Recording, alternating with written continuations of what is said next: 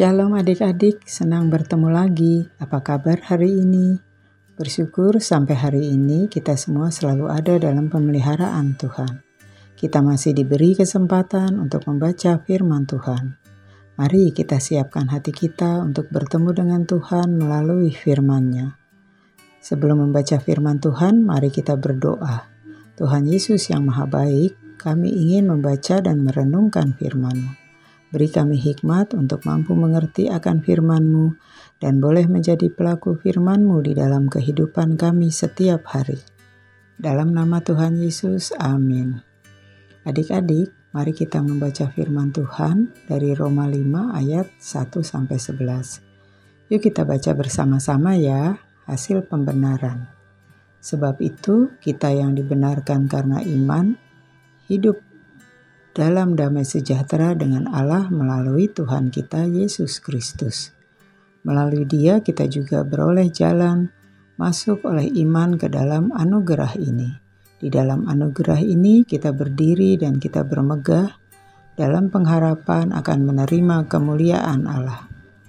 Bukan hanya itu saja, kita malah bermegah juga dalam kesengsaraan kita, karena kita tahu bahwa kesengsaraan itu menimbulkan ketabahan Tabahan menimbulkan tahan uji, dan tahan uji menimbulkan pengharapan. Pengharapan tidak mengecewakan karena kasih Allah telah dicurahkan ke dalam hati kita oleh Roh Kudus yang telah dikaruniakan kepada kita.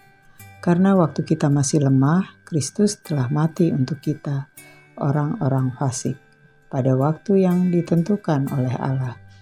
Sebab tidak mudah seseorang mau mati untuk orang yang benar tetapi mungkin untuk orang yang baik ada orang yang berani mati.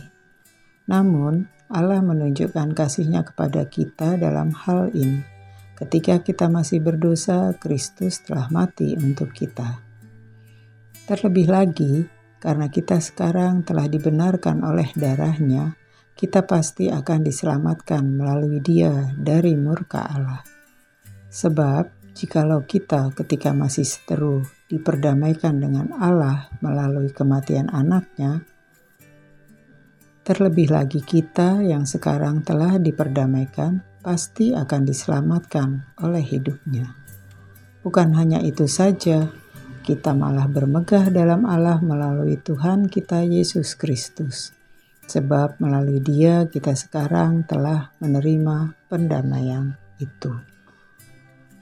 Fokus ayat kita hari ini Roma 5 ayat 4. Ketabahan menimbulkan tahan uji dan tahan uji menimbulkan pengharapan. Adik-adik, tema renungan kita hari ini kesederhanaan Bung Hatta. Muhammad Hatta adalah proklamator kemerdekaan Indonesia. Muhammad Hatta adalah wakil presiden pertama di Indonesia pada waktu itu. Muhammad Hatta adalah sedikit dari orang Indonesia yang doktoral lulusan Handelshuges School, Rotterdam, Belanda di tahun 1932. Hanya orang pintar dan berkemampuan ekonomi yang bisa memperoleh pendidikan tinggi. Setelah lulus, Muhammad Hatta terpanggil mengabdikan diri berjuang untuk kemerdekaan. Indonesia yang masih dijajah Belanda.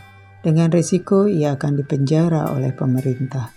Setelah Indonesia merdeka, Muhammad Hatta menjadi wakil presiden dengan gaji pas-pasan untuk hidup. Namun, Muhammad Hatta dengan segala posisinya tetap hidup sederhana. Diceritakan Muhammad Hatta sedang melakukan kunjungan di luar negeri.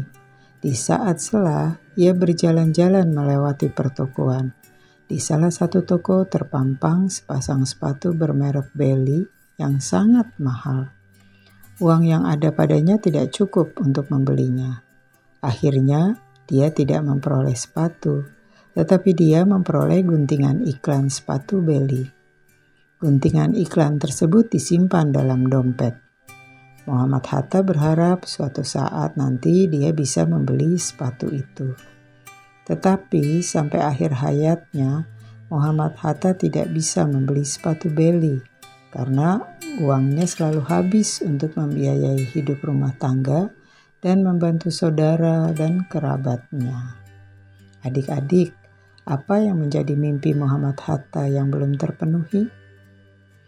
Ya, mimpi Muhammad Hatta ia dapat membeli sepatu merek Belly. Apa yang adik-adik lakukan bila keinginan kita tidak terpenuhi? Kita hanya dapat memohonnya dalam doa ya adik-adik.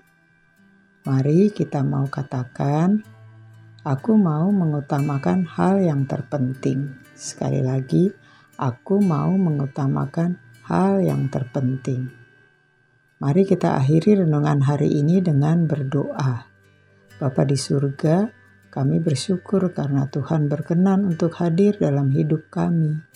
Ajar kami untuk memenangkan rencana Tuhan dalam hidup kami. Terima kasih Tuhan.